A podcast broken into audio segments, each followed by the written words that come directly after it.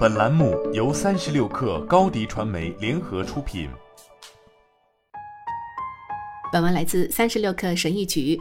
最近我有个朋友一直在向我宣扬超自然冥想的好处，说他感觉自己更专注，压力更小了。他补充说：“你所要做的就是每天冥想一小时。”我迷惑了，一个小时，我的确很想让自己的思维更加敏锐。但是如果坐着什么都不想的时间太长了，尤其在我很忙的时候，真的很难做到。不过有一些经过验证的、切实可行的方法，确实可以提高人的脑力表现。下面有五个每天只需要十五分钟的方法：一、玩益智游戏。脑力训练不仅能改善大脑，还能保护大脑。研究已经多次证明了心理活动与衰老的相关性。我们大多数人所从事的工作都是聚焦、狭窄或单调乏味的活动，而这让大脑的其他部分没有受到锻炼。科学家发现，益智游戏也可以提高人的认知功能，参与者表现出更强的解决问题能力和快速切换任务的能力。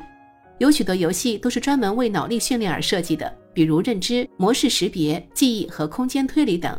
就像一些体育锻炼可以增强功能力量一样，益智游戏也有助于现实生活中的认知任务。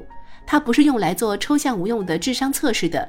即使你对这些研究持怀疑态度，尝试玩一下也不会有什么坏处，不是吗？二要吸收知识，而不是关注分数。告诉你一个小秘密，你可以提高自己的智商。很简单，多做一些智商测试就可以了。事实证明，通过练习确实可以提高智商测试的分数，但这对你没有什么用，对吧？事实上，那些通过练习而提高的分数会被智商测试管理者认为是错误的数据。人们很容易迷失在关键智力的喧嚣、辩论和炒作中。研究智商测试问题没有什么用，还不如研究些有用的技能。许多你认为非常聪明的人，并不是天生的天才，他们只是博览群书罢了。这些人会利用自己的时间去寻找和研究他们感兴趣的东西。花在阅读上的时间，不仅能帮助人们建立知识，还能激活大脑中的神经通路。即使你每天只有十五分钟的阅读时间，也能带来很大的好处。三，一个快速且简单的创意练习，这是我的写作导师教的一个很棒的创意练习。很简单，你可以边刷牙边做。我们的目标是想出两个尽可能不相干的东西，比如绿色和红色、树叶和天文学。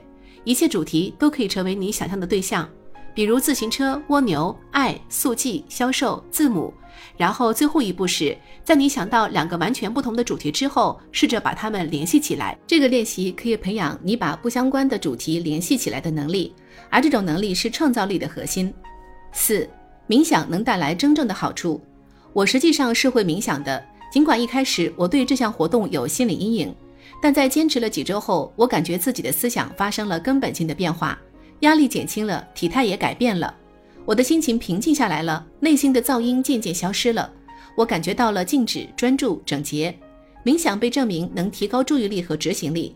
冥想所激活的大脑部分能让你对自己的行为有更多的控制力，从而更加从容。冥想能增强你的意志力。我每天做这件事的时间从不超过十分钟，但却能看到回报。在到处都是过度刺激的社会生活中，放慢速度对人的健康是非常有益的。你的大脑需要它。五。刻意练习，我永远不会宣称自己是一个多产杰出的作家。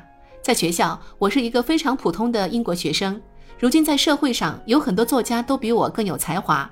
然而，作为一名作家，我很幸运地获得了一定程度的成功。我想说的更重要的一点是，人类有一种非凡的能力，即能在特定的事情上变得高度胜任的能力。虽然天赋总是会起到一定的作用，但好奇心和坚持才能释放你意想不到的潜力。有太多失败主义的态度四处飘扬，比如我不擅长这个，或者我不够聪明。其实这些都只是借口而已。记住，要相信自己，坚持不懈。人类的大脑是进化的伟大产物。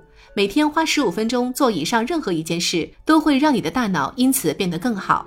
好了，本期节目就是这样，下期节目我们不见不散。你的视频营销就缺一个爆款。